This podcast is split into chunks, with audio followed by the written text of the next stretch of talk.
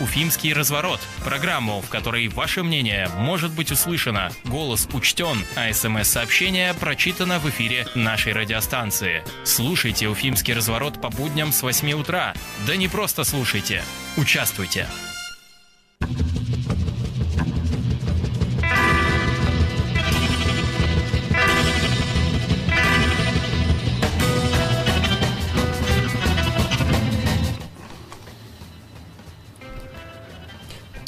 Доброе утро, дорогие друзья. На Эхе Москвы в Уфе стартует Уфимский разворот в прямом эфире, в радиотрансляции и в режиме YouTube-трансляции. Вы нас можете слушать и смотреть. Вас приветствует сегодня Эльвира Зиганшина. Руслан Валиев, звукорежиссер Никита Полянин. Как всегда, прямой эфир.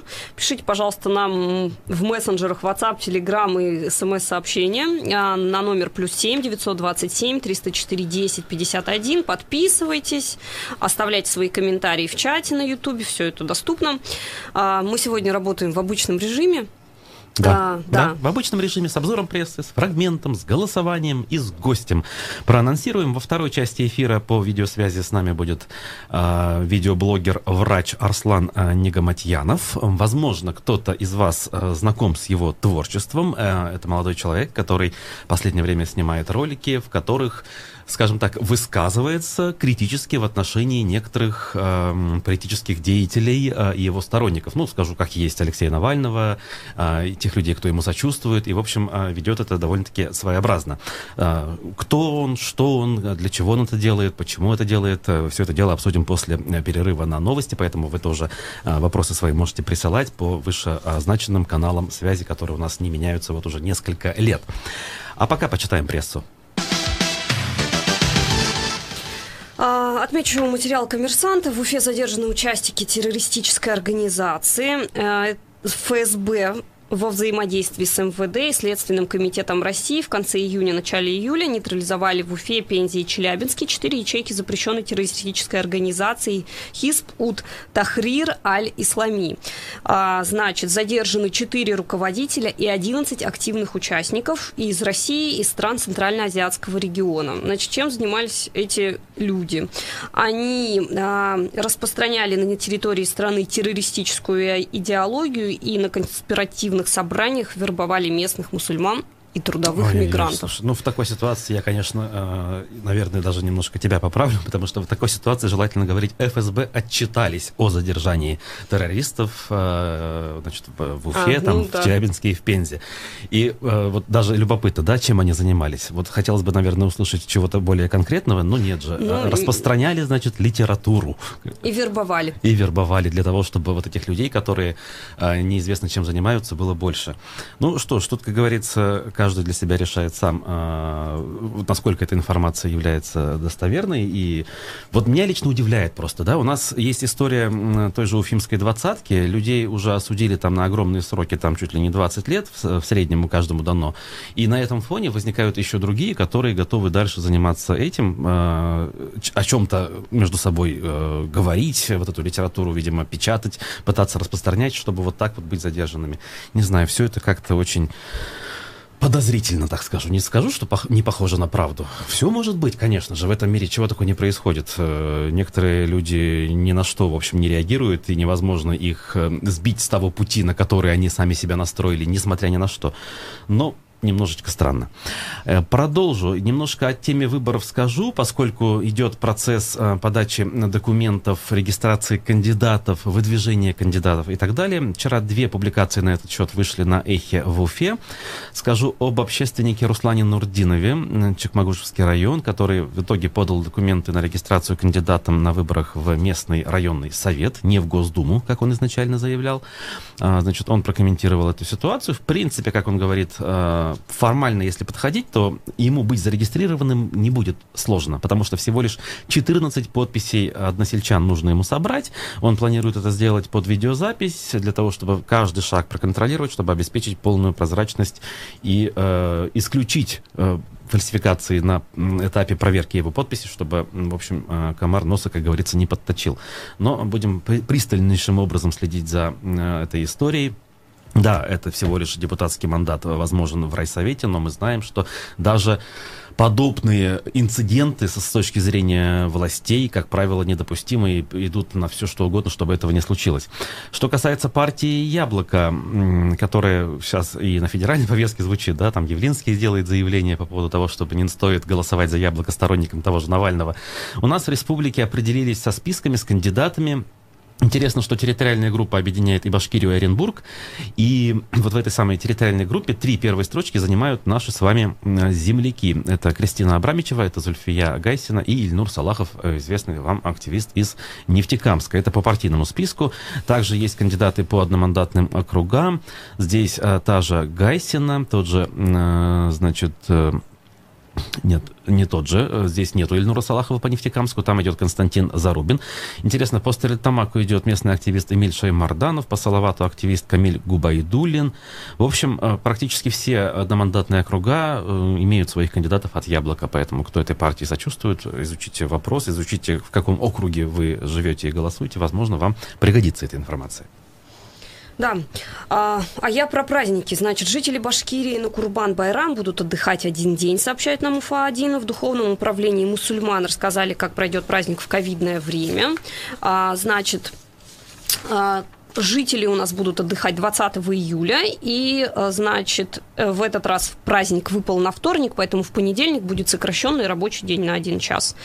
Значит, праздничные молитвы будут проводиться с соблюдением требований Роспотребнадзора и Минздрава. И запрета на мероприятия нет, ограничения будут по числу людей. Будут проверяться наличие масок, и волонтеры на входе будут измерять температуру. В общем, вот так. То есть я, насколько понимаю, ограничивать не будут людей в посещении. Ну, тут я лишь добавлю, что еще несколько лет назад по Курбан-Байраму были другие ограничения, что жертвоприношения нельзя производить где попало, а лишь в специально отведенных местах. Две площадки были выбраны, еще в Зинино, по-моему, да, под Уфой, и за Северным автовокзалом в Уфе непосредственно. То есть всего лишь два места в городе, где можно будет приносить жертву баранов, соответственно. Видимо, сейчас тоже. Я вот не слышал, чтобы эти нормы отменили. Ну, наверное, меня-то тут больше интересует вот именно большое скопление людей в мечетях. Это все-таки достаточно небольшие. Ну да, мечети, как правило, да, небольшие. Закрытые помещения. У нас большая мечеть все никак не достроится. И это отдельная болезненная тема.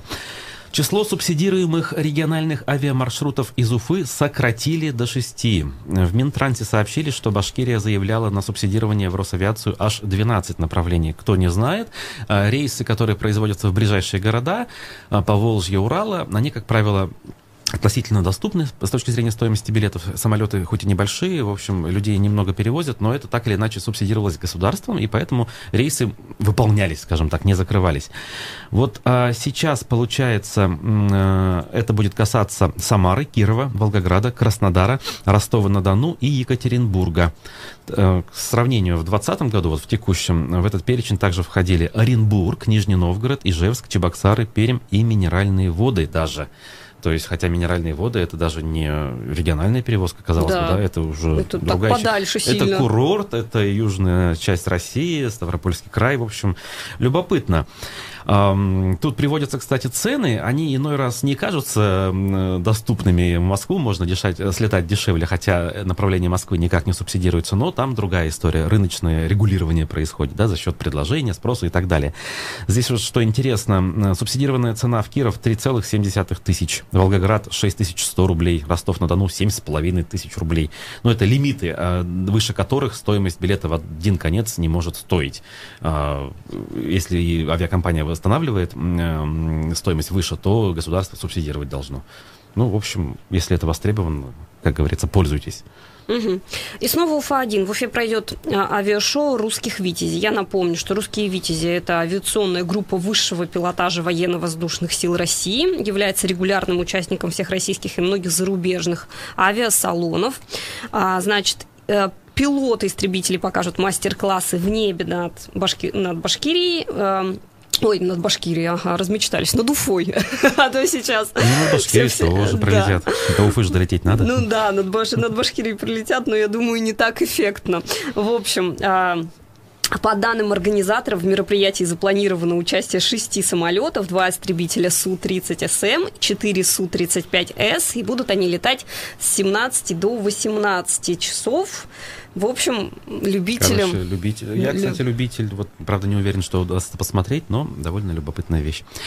Бухта Кила пойдет под снос, задается вопросом издания «Пруфы». И добавляет, Минсельхоз Башкирии продолжает добиваться закрытия популярной туристической базы на берегу Павловского водохранилища. Большая статья с предысторией, откуда возникла Бухта Кила, как Бухта Кила связана с людьми, связанными, в свою очередь, с Миловским парком, который у нас является очень большим проблемным объектом, откуда, значит, до сих пор идет шум, будем говорить, потому что... Обманутые дольщики, насколько я помню. Да, обманутые дольщики, там, по-моему, 5000, что ли, если не, ну, большое количество, да. Очень, да, самый большой проблемный объект. Как это все между собой перекликается, как идут суды, они идут не первый день, откуда чьи деньги и так далее. Все это можете посмотреть, если вам любопытно, потому что здесь еще и задействовано природоохранное законодательство. Насколько вообще законно, допустимо строить на берегу водохранилища капитальные объекты коммерческого назначения, в том числе, как это случилось вот в данном случае с бухтой Кила. И еще обращу внимание в двух словах, просто любопытно почитать статью Уфы-1. Заголовок следующий. «Будем надеяться, что Бог милует. Что заставляет жителей Уфы повременить с прививкой от ковида или отказаться от нее вообще?» Молодцы наши коллеги, прошлись по улицам, с большим количеством людей пообщались. Встретили они людей и привитых, и непривитых, и среди непривитых, конечно, разные точки зрения услышали. Как самые вопиющие, на мой взгляд, так и вполне себе нормальные, обоснованные, объективные. Посмотрите, полюбопытствуйте, да, и, в общем, продолжайте это дело анализировать и делать выводы. Скажем, что достаточно большое количество молодых людей боятся бесплодия. Да. И в этом материале как раз таких примеров несколько. Ну что ж, с обзором закончим и послушаем фрагмент программы «Персонально ваш» с политологом Арсеном Шаяхметовым, который был вчера в гостях. Люди, которые выступают против прививок, ссылаются на конституционные права, Европейскую конвенцию о правах человека, требуют законности, какое-то гражданское мышление, как минимум, озвучивают. Но при этом, когда у нас проходят выборы, такой активности, скажем так, больших масс не ощущаю. Хотя, на мой взгляд, гражданская активность, она должна быть в разных ипостасях. Должна проявляться и когда мы защищаем собственное здоровье, не желая прививаться, например, и когда мы идем на выборы, потому что мы понимаем, что выборы влияют на нашу жизнь. Либо мы не идем на выборы, и, соответственно, мы помалкиваем, когда вопрос касается нашего здоровья, и нас пытаются заставить привиться. В чем я прав или не прав? Здесь бы я выделил два основных момента. Во-первых, все-таки сейчас люди задумываются скорее о своем здоровье, о своей жизни и безопасности. Поэтому, естественно, они начинают сразу апеллировать к каким-то своим гражданским правам. А выборы они не рассматривают как то, что как-то существенно повлияет на их жизнь или на их здоровье, как-то изменится на их жизни. Поэтому там они активность мало проявляют. Но помимо выборов, меня даже больше озадачивает ситуация, когда граждане, в общем-то, не заботятся о состоянии своих подъездов даже, каких-то общественных пространств рядом с их территорией. Ну, сейчас, конечно, люди начали задумываться о том, что они получают в своих квитанциях, какие счета они получают, там, обирают их, не обирают. Но в такие моменты люди как-то предпочитают снижать свою общественную активность. А действительно, на примере вот этой антипрививочной кампании мы увидели какую-то небывалую активность среди людей. Я бы это связал как раз-таки с тем, что у них появились какие-то глобальные опасения о том, что с их здоровьем могут что-то сделать. В общем-то, примерно то же самое мы наблюдали, когда только ввели локдаун в стране, и тоже люди очень сильно возмущались, почему им не дают выйти на улицу, почему им не дают жить привычной жизнью. Хотя тогда тоже апеллировали частично верно, как какой-то такой непоследовательности тоже на федеральном уровне к вводимым ограничениям, но тоже схожая была кампания по осуждению тех мер, которые были приняты. Второй момент, который я здесь бы усмотрел, в авторитарных условиях, в которых мы сейчас существуем, в чем, кстати говоря, отличие авторитарного режима от тоталитарного, в том, что авторитарные режимы стараются максимально снизить общественное участие в жизни и государства, и общества. Тоталитарные режимы, наоборот, они стремятся обеспечить массовость. Вспомним в Советский Союз, там вот эти массовые демонстрации, все участвуют и так далее. Авторитарные режимы, наоборот, они стараются максимально отчуждить общество от принятия решений, от участия в общественной жизни, что мы наблюдаем на примере даже вот этой думской кампании. Не ведется она практически и в публичной плоскости, и как-то люди все меньше и меньше знают о кандидатах. и стараются провести эти выборы максимально тихо для того, чтобы обеспечить нужный необходимый результат с минимальными общественными издержками в виде каких-то протестных акций или недовольства, максимально оградить людей от принятия решений, растянуть выборы на 3 дня, чтобы еще так больше размазать наблюдений. Поэтому вот такой политологической точки зрения мы видим, что и государство, в общем-то, максимально стремилось все эти годы регулировать общественное участие, где-то снижать, где-то, если нужно, повышать в управляемом русле, но в целом так регулировать. И поэтому, естественно, это привело к тому, что общество у нас находится в таком спящем состоянии. И, конечно, такая резонансная тема, как пандемия, как необходимость спасать свое здоровье, биться где-то за него, естественно, она срезонировала в головах людей, не только в нашей стране, но и в других странах тоже. Везде это проявляется по-разному. Где-то люди, наоборот, стоят в очереди для того, чтобы привиться и максимально быстро обеспечить снятие каких-то коронавирусных ограничений. У нас в стране это из-за недоверия государства вылилось вот в обратном, в антипрививочной кампании, нежелание людей как-либо участвовать во всех этих мероприятиях и доверять свою жизнь здоровью государству. Тут что первично? Вот народ такой, которому не нужна свобода, демократия, выборы и так далее, или режим, который пришел и переучил народ с одной позиции, значит, любить демократию, в другую позицию вообще не требовать ее? Здесь правильных ответов нет, потому что нужно учитывать специфику России. У нас Россия всегда была таким очень патерналистским государством, особенно в советское время это проявилось, и не случайно поэтому советский режим, в общем-то, хоть и на 70 лет, но очень сложно, но устоялся в головах людей, и сейчас мы очень сильно наблюдаем как раз-таки последствия того патернализма, который насаживал в советское время. Людям удобно, когда за них принимают решения, когда ими управляют, когда им говорят, что делать. Люди очень быстро привыкают к какой-то халяве, к тому, что что-то может доставаться, как они считают, бесплатно. Естественно, бесплатно ничего не существует, и порой люди просто, не видя это, платят больше, чем могли бы за свои деньги сделать. Поэтому в этих условиях, естественно, люди привыкли надеяться на государство, привыкли считать, что государство им все должно. Хотя, в общем-то, я, конечно, не считаю, что государство кому-то что-то должно. Но если рассматривать вот такую логику постсоветских людей, в чем-то она имеет право на существование в том контексте, что в советское время государство очень много обещало, и поэтому, естественно, люди, выросшие на этих обещаниях, и требуют то, что им было обещано, и не получив их сейчас, и особенно в 90-е годы очень сильно обманувшись, они вот как раз-таки эти требования выдвигают к нынешней власти. Да, действительно, у нас вот такое патерналистское общество привыкло в большей степени апеллировать к тому, что им должно, нежели что они сами могут сделать. Вот, поэтому такая ситуация в нынешнее время сложилась. Это был политолог Арсен Шайахметов, а сегодня мы ждем еще одного политолога Дмитрия Михайличенко. Слушайте эфир после 15:00. А пока проголосуем по следам вторничной еще оперативки в правительстве, где Андрей Назаров, премьер-министр, вместе с главой республики решили, что нужно включить в состав правительства, кабинета министров, представителей крупных компаний, налогоплательщиков. Значит, мы эту тему уже досконально обсудили с нашими гостями на той же программе «Персонально ваш». Теперь хотим ваше мнение услышать. На ваш субъективный взгляд. Введение в состав правительства представителей Башнефти, Газпромнефтехим Салавата, БСК, ну как минимум 3 компании Назаров перечислил, поэтому я их тоже называю. Это позитивный шаг, это в целом хорошо, вы это приветствуете. Ваш телефон в этом случае 262-72-47. Если вы считаете, что это неправильно, это бесполезно, это неэффективно, а может быть даже вредно, то ваш телефон 262-72-48. Голосование. Процесс пошел. Итак, друзья, небольшое экспресс-голосование среди слушателей. На ваш взгляд, для нашей с вами жизни, для состояния экономики Башкортостана, для перспектив развития, включения в состав кабинета министров представителей крупнейших компаний налогоплательщиков, как, кстати, бывало уже раньше в нашей истории, это полезно, это правильно?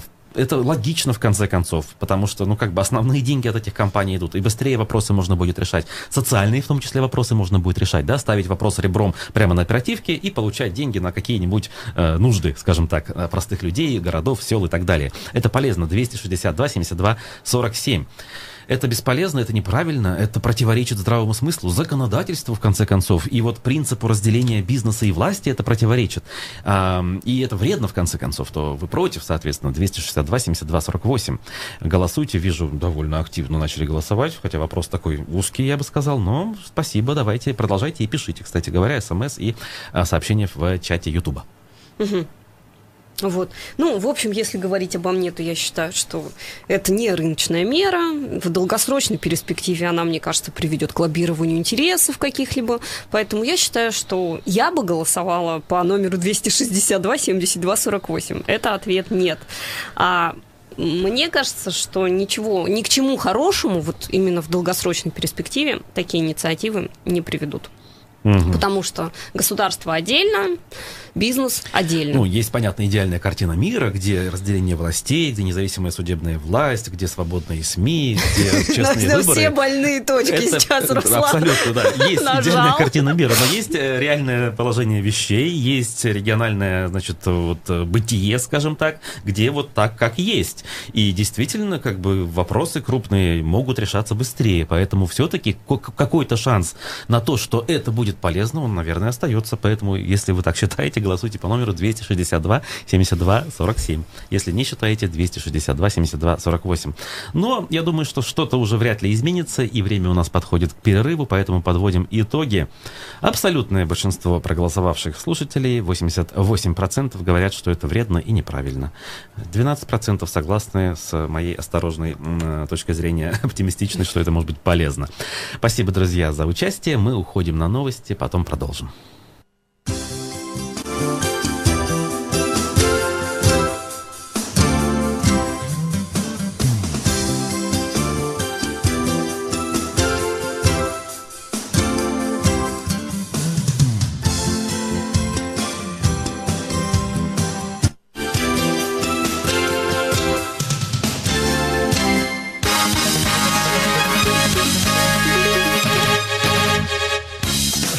В Москве, в студии Александр Климов. Новости. Вылет самолета авиакомпании С-7 из Благовещенска в Москву задержан. Причиной, как передает ТАСС, стало заявление одного из пассажиров, что борт заминирован. Экипажем принято решение о повторном досмотре воздушного судна, пассажиров, багажа и коммерческого груза. Вылета ожидают 200 пассажиров, с ними работают представители авиакомпании. Минфин предложил повысить страховые взносы с зарплат выше 122 тысяч рублей. По сведениям издания Forbes, ведомство представило свои соображения бюджетной комиссии 1 июля. Сейчас работодатель платит в пенсионный фонд 22% до тех пор, пока зарплата накопленным итогом не превысит 1 миллиона 460 тысяч. После этого ставка падает до 10%. Министерство хочет повысить этот лимит, что заставит работодателей дольше делать отчисления по обычному тарифу, а не по льготному. Инфляция в России в июне достигла 6,5% по сравнению с 6% в мае. При этом рост цен на непродовольственные товары догоняет продовольственную инфляцию 7,9% против 7%.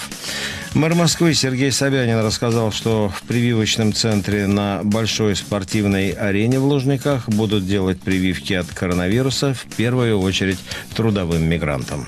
Это один из крупнейших в мире. Общая мощность его составляет около 15 тысяч человек в сутки. Это, для примера, в 2,5 раза больше, чем то, что мы открыли в гостином дворе. Здесь будут в большинстве своем прививать мигрантов, но по большому счету не будет отказано никому из желающих москвичей, которые придут сюда на вакцинацию. Если раньше мы прививали мигрантов только организованно, через предприятия и организации, то сегодня мы приглашаем всех желающих вот в этот прекрасный центр.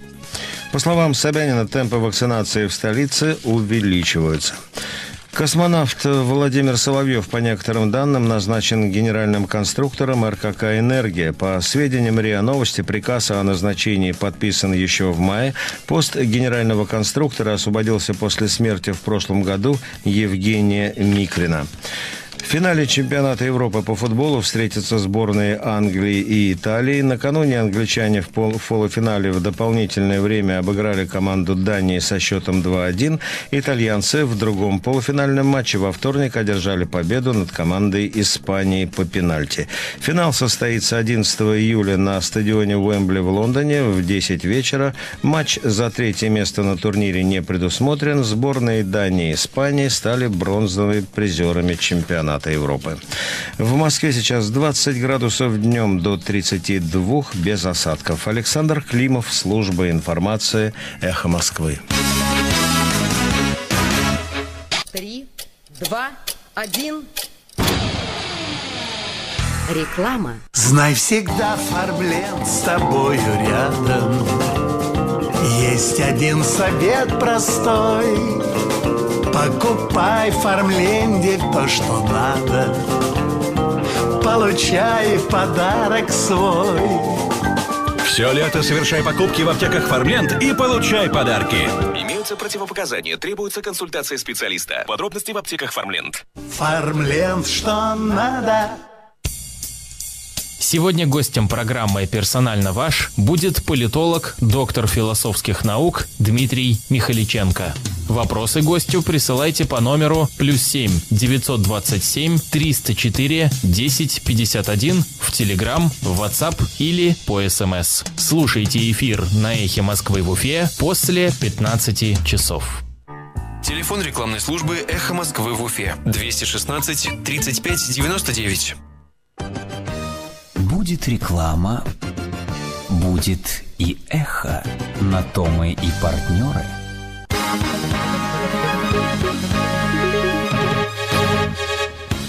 В 8:34 в Уфе на Эхе новости, у микрофона Руслан Валиев. По данным Минсельхоза, в Башкирии остаются непотушенными 5 лесных пожаров. Их общая площадь превышает 118 гектаров, сообщает Башинформ со ссылкой на региональный Минлесхоз. Пожарные тушат леса на территории Овзянского, Бурзянского, Баймакского и Хайбулинского лесничеств. Огонь удалось локализовать на площади в 91 гектаров. В ведомстве заметили, что высокая температура, ветер и труднодоступные скальные участки осложняют применение крупногабаритной лесопожарной техники и доставку воды к местам пожаров.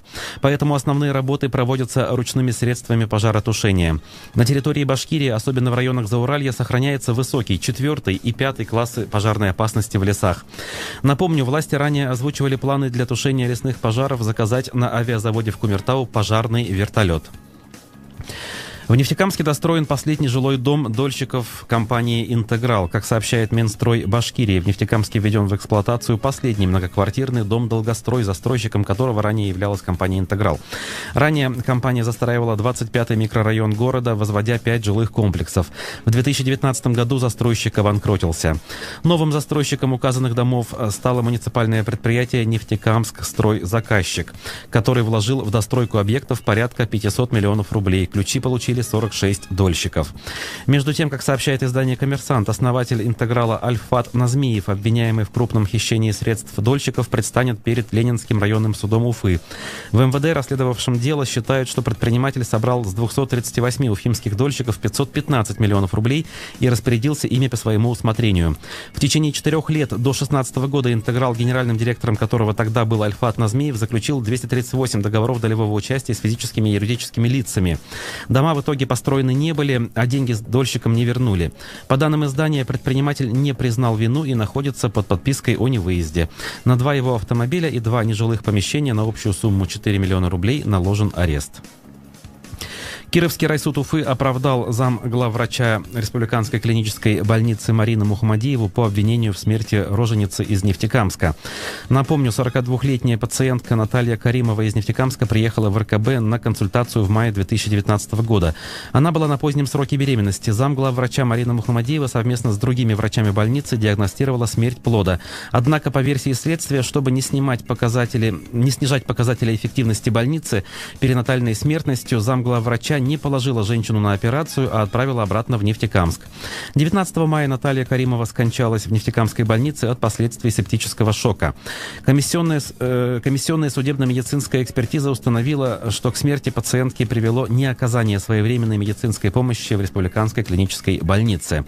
Юрист Виталий Буркин в эфире «Эхо» заметил, что Марине Мухаммадеевой вменялась халатность, преступления, совершенные по неосторожности. Но само следствие действия врача описывало как умышленное преступление. Она, зная, что нужна помощь, отказала в операции, а когда узнала о смерти роженицы, якобы сфальсифицировала документы, что говорит о преступном злоупотреблении властью, которое является тяжким преступлением. И в завершении выпуска о погоде. По данным сервиса Яндекс.Погода, сейчас в Уфе ясная погода, +21. В течение дня до +28. Ясная погода сохранится. Руслан Валиев, служба информации «Эхо Москвы» в Уфе. Вы слушаете «Уфимский разворот» – программу, в которой ваше мнение может быть услышано, голос учтен, а СМС-сообщение прочитано в эфире нашей радиостанции. Слушайте «Уфимский разворот» по будням с 8 утра. Да не просто слушайте, участвуйте.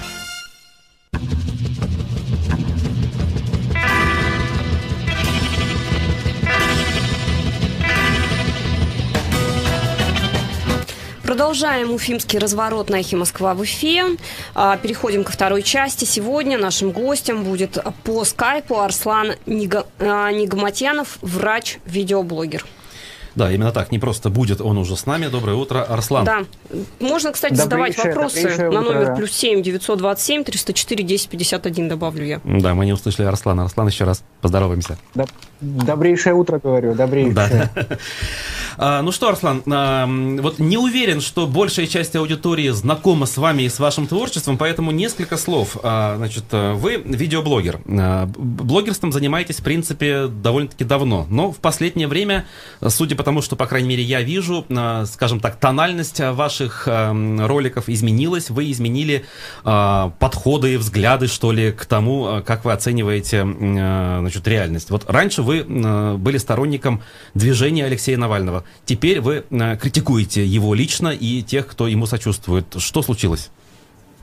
Да, все верно. Но здесь дело в том, как расценивать понятие раньше. То есть 4 года назад, когда 4-5 лет назад, когда движение Алексея Навального только начиналось, и там была антикоррупционная повестка, я действительно поддерживал его движение. Кстати говоря, тогда я начал как раз вести свой видеоблог, дошел до отметки 90 тысяч подписчиков, выиграл конкурс Навального. И я предполагал, что, в общем-то, имея такой бэкграунд, можно критиковать движение Навального, предлагать какие-то коррективы в то, чем они занимаются, в чем я, собственно говоря, глубоко ошибался, как оказалось впоследствии, потому что критиковать штаб Навального даже человек, который выиграл конкурс Навального, блогеров, не может. А критика, кстати говоря, заключалась в том, что, во-первых, на митингах, я в то время жил в Челябинске, началась нецензурная речь в отношении Владимира Путина, то есть различного рода известные выражения, которым радикалы, так скажем, и на Украине в том числе обзывают Владимира Путина. И вот подобные формулировки начали звучать на митингах. Второй момент, который меня действительно возмутил, это то, что новым координатором штаба Навального на тот момент стал свидетель Иеговы. Причем, напомню, что это организация, запрещенная в России. Это не просто обзывательство, да, как некоторые люди пытаются унижать движение Навального, что вот, мол, сектанты и прочее, и прочее. Нет, там действительно руководителем стал свидетель Иеговы, настоящий, на которого есть, так скажем, подтвержденное досье, который отказался от службы в армии и написал собственноручно заявление о том, что по религиозным убеждениям он не может служить в армии. И кто-то скажет, мол, ну, свидетель или свидетель, у каждого свои религиозные убеждения, но дело в том, что если вы когда-нибудь бывали в тронном зале, да, или в Доме царства, как они называют свои помещения, то вы видели, каким образом они проводят свои мероприятия, то есть собрания. Они берутся за руки, поют песни, кричат разные кричалки. Ну, давайте отвлекаться не будем. Арслан, понятно, это же отдельно взятый координатор в Челябинске, насколько я понял. То есть можно не согласиться с этим назначением, не симпатизировать конкретному человеку. Да. Но, в общем, вот здесь я хотел бы, чтобы вы пояснили. То есть вы пытались критиковать Навального и его сторонников, при этом сохраняя, скажем так, лояльность какое-то время. Да, конечно. Антикоррупционная повестка, которая тогда была, она мне была симпатична и симпатична сейчас, но я предлагал, помимо вот этой критики, я предлагал конкретные вещи. То есть перейти от митингов, от кричалок к реальным вещам. Кстати говоря, вот на тот момент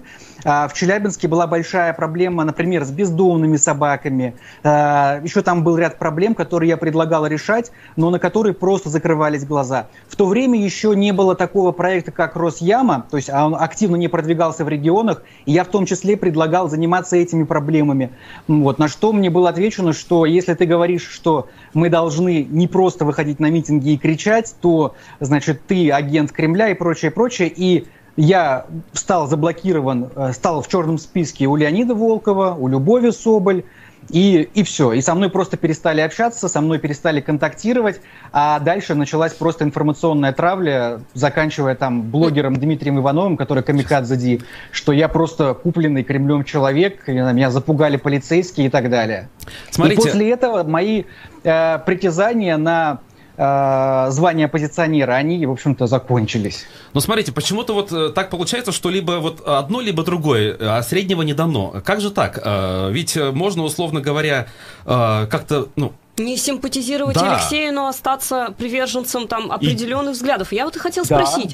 Все верно. В России вы абсолютно правильно рассуждаете. Я вам сейчас объясню.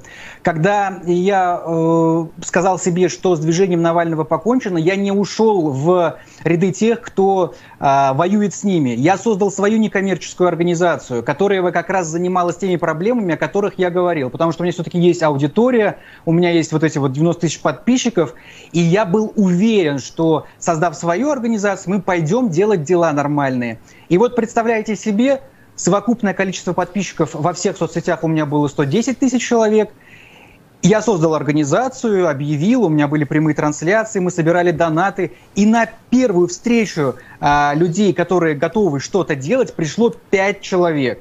В дальнейшем, когда стало понятно, что там действительно нужно что-то делать, не просто кричать на митинге, а ездить по приютам, что-то строить, помогать, собирать документацию, ездить в администрацию, нас осталось 2-3 человека, и в конце концов я остался один. И постепенно, через вот мы существовали год, я постепенно пришел к выводу, что нет, вот по крайней мере этому срезу аудитории, ему ничего, кроме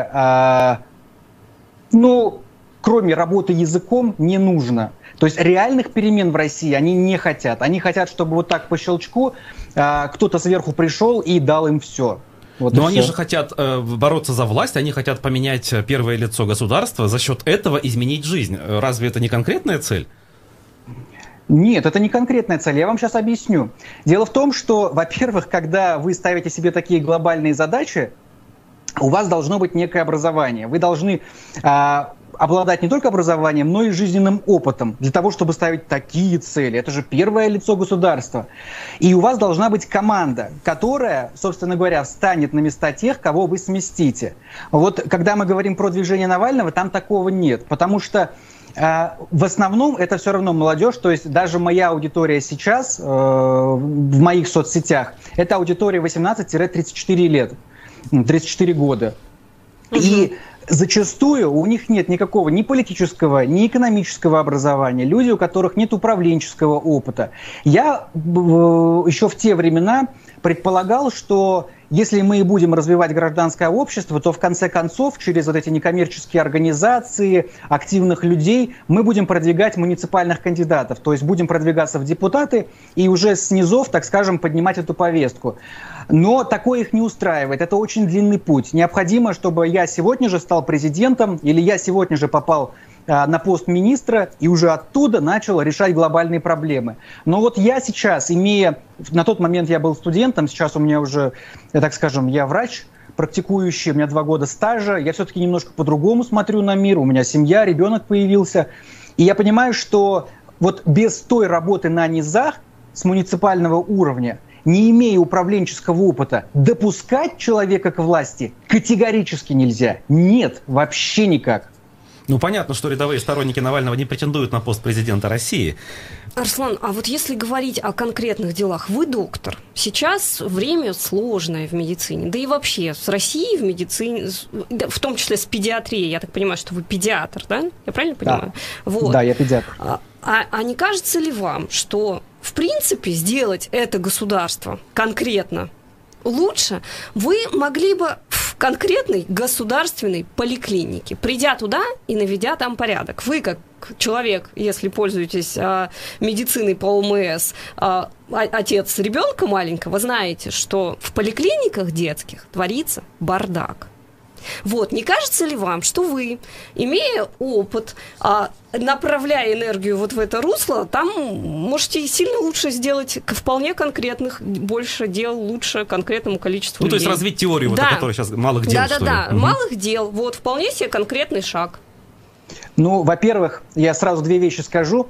Я не считаю это в теории малых дел, потому что я, во-первых, сразу после окончания университета пошел работать в государственную поликлинику и там работал, пока не начался ковид, собственно говоря. Угу. После этого я в первых рядах попал в ковид. И вот я год после этого еще в ковиде работал. Пока я отдыхаю после ковида, у меня вот 2 года не было отпуска, у меня такой вот первый месяц отпуска. В дальнейшем, естественно, будет продолжаться работа в обычной государственной поликлинике. Вот, как и моя жена, собственно говоря.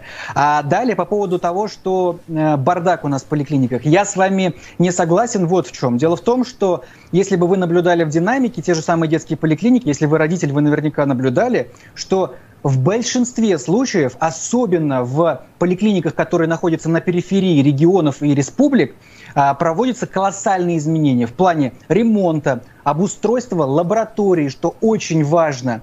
И помимо этого... И финансовое обеспечение поликлиник тоже увеличивается. За последние 4-5 лет зарплаты педиатров увеличились колоссально. То есть если 5 лет назад это были цифры действительно там 27-30 тысяч рублей, да, зарплата на ставку педиатра, то сейчас эта цифра не ниже 45-50 тысяч рублей в обычной государственной поликлинике. И это большой вклад в развитие поликлиники. А что касается меня, то я профессию врачебную очень сильно люблю, и то, что вы сказали, да, я с этим согласен. Да, хорошо, эту мысль поняли. Арслан, правильно ли я понимаю, что вот вместе с тем, что у вас менялось в худшую сторону отношение к Навальному и его сторонникам, параллельно улучшалось отношение лично к Владимиру Путину и к тому режиму, который в стране имеется? Да, это безусловно так. Особенно это случилось... ярко в связи с ковид-пандемией. То есть вот тактика нашего государства, то, как оно себя повело в пандемию, это вызвало у меня прям очень большие симпатии. И да, ковид вот очень сильно повлиял на... то, что мои симпатии к нашему государству выросли. А если убрать ковид, вот то, что произошло, вот, допустим, Россия 2017 вам не очень была симпатична, судя по тому, что все-таки вы как-то входили в штаб Навального. Что такого случилось в России 2021, за исключением ковида, что вам так симпатично? Ну, во-первых, тут стоит сказать, что вот эта пресловутая красота, которая в глазах смотрящего, она повлияла и на меня. То есть в то время я был молодой студент, неопытный, не работающий по профессии, который, в общем-то, даже не представлял, когда он кричал о том, что в России, например, зарплаты маленькие, он даже не представлял, о чем он говорит. Когда же он вышел на работу, этот Арслан, и столкнулся с реальной жизнью, он понял, что все на самом деле не так. И в большинстве случаев люди, которые жалуются на низкий уровень дохода, это люди, которые, ну так скажем, недобросовестно относятся к своим профессиональным обязанностям, или люди, которые лишний раз поленятся что-то сделать. То же самое я встречаю и во врачебной практике. В тот момент, когда ты можешь немножко больше поработать, более качественно сделать свою работу, а медицина – это такая благодарная профессия, люди не доделывают, им лень, они не хотят. И отсюда и зарплаты ниже. То есть там в 1,5, даже в 2 раза бывает разница. Поэтому... Но все-таки, если возвращаться к России-то, вот давайте уберем медицину, да, пандемию, медицину. Да. В России 2021 года. Что такого достигнуто, что вас прям вдохновляет и внушает веру и любовь к режиму, к нынешнему властному? Да, в принципе, очень много всего. Это нет, ну, разговор, вот мне бы хотелось конкретно. Ну, да, что-то, какие-то достижения, не знаю, в технологиях там. Да, конечно. Если говорить прям нативно, то те же самые вакцины, 4 штуки, да, уже российские вакцины, разработки. Соответственно, это, каждая вакцина говорит нам не только о том, что вот мы с вами, как граждане России, защищены от опасной инфекции. За каждой вакциной стоят технологии, за каждыми технологиями стоят ученые. То есть это все показывает объективный уровень. Идея понятна, хорошо. России. Арслан, все-таки хотелось бы немножко о коррупции, да? Одним из мотиваторов ваших была коррупция, но ведь с ней ничего не изменилось, судя по всему, или изменилось, на ваш взгляд? Или это нормально, бог с ней, с коррупцией, у нас и так все хорошо? Нет, это не моя повестка была, тема с коррупцией, это была тема Алексея Навального. Ну, в смысле, она мне просто импонировала. Она была близка, да-да-да, я про это, конечно. Да. А что изменилось-то? Я все так же считаю, что с коррупцией бороться нужно, но это не означает, что на этой повестке нужно что только на этой повестке можно выезжать на верхние посты во власти. Ну а разве можно с коррупцией бороться, не изменив причину коррупции, да, скажем так, изменив лидеров государства, политическую реальность?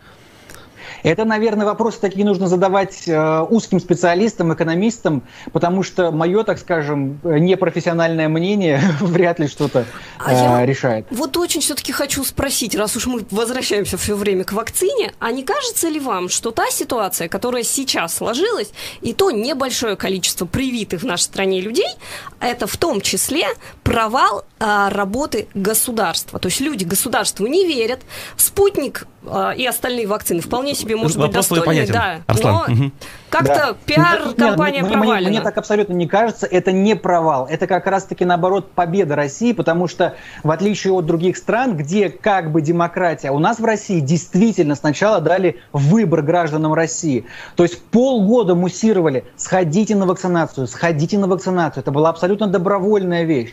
Теперь же, когда понятно, что потери в экономическом плане от непривычных людей, которые добровольно, но в других странах люди пошли, потому что верят, а у нас не пошли, потому что не верят. И это ведь как бы вот имеет долгие корни.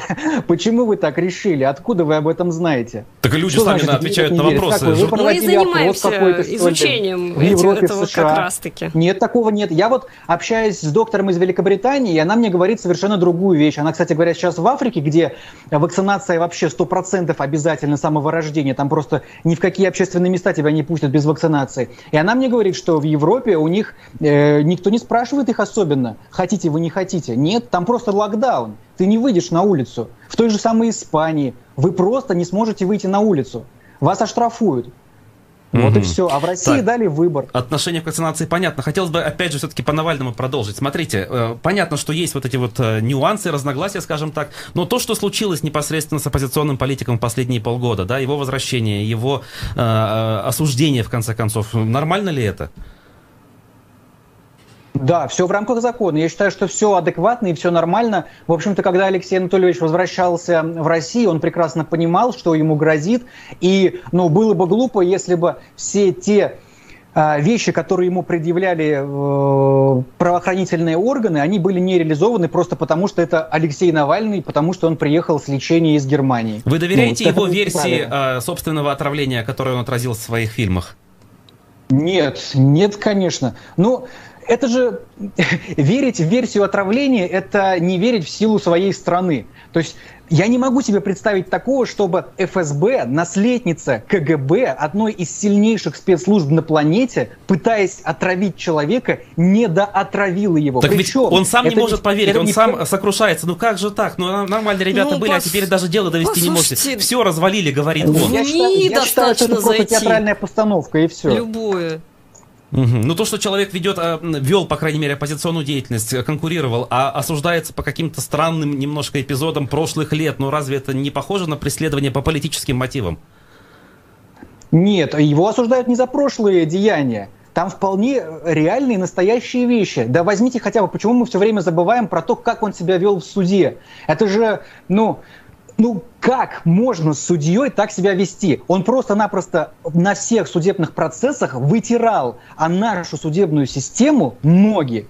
Ну так нельзя себя вести. Арслан, ладно, к Навальному можно относиться по-разному. А что делать с тем, что у нас политическая конкуренция, политическая система, в принципе, вот в таком виде, в каком она сейчас есть? Отсутствуют реальные политические силы, отсутствует реальная дискуссия, в конце концов, в парламенте отсутствует. Что с этим делать?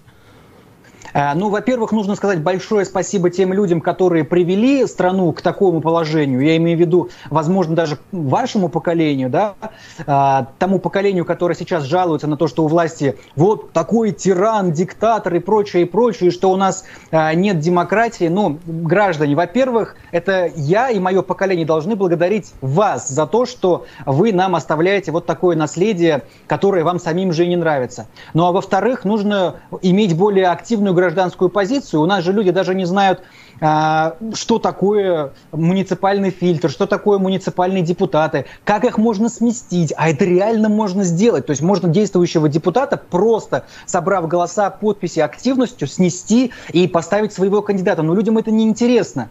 Вот. А если бы было интересно, если бы граждане в этом нуждались действительно, то все это происходило бы. Я уверен, что это начнет происходить в ближайшее время. А что изменится? Почему это будет происходить? Предпосылки какие? Потому что в любом случае мы сейчас видим, что социальные сети и та прослойка молодежи, которая в социальных сетях, она очень сильно политизирована. То есть идет эта политизация молодежи. И я думаю, что в конце концов вот эта вся выборная структура, может быть, не в ближайшие годы, но в ближайшие десятилетия однозначно перейдет именно в пространство сети, в пространство интернета. И когда у тебя есть возможность голосовать, например, с телефона, я думаю, что это намного продвинет активность гражданского общества. Угу. Подскажите, пожалуйста, а вы вот говорили о том, что вам неприятна была нецензурная речь в адрес Владимира Путина, и вообще, я так понимаю, нецензурная речь. При этом я посмотрела ролики ваши, вот. Да. Они достаточно провокационные, и та риторика, которую вы там используете, она, в общем, далека от литературной и врачебной, прямо скажем. Почему вы, да, в общем-то, говорите так, как вы говорите? У нас полминуты, давайте, ага. Да, во-первых, перестаньте каждый раз добавлять то, что я врач. Когда я вне работы, я не врач, хорошо? Вот. Во-вторых, по поводу того, что меня не устраивала нецензурная брань на митингах. Ну, извините меня, это публичное мероприятие. В конце концов, эти люди по закону, в том числе после этих митингов, получили штрафы. А то, что касается меня, это мой блог. Меня всегда можно выключить, переключить и не смотреть. Но лучше этого не делать. Угу. Спасибо большое. Это был видеоблогер Арслан Нигматьянов. А с вами был Уфимский разворот. Эльвира Зиганшина. Руслан Валиев и Никита Полянин за звукорежиссерским пультом.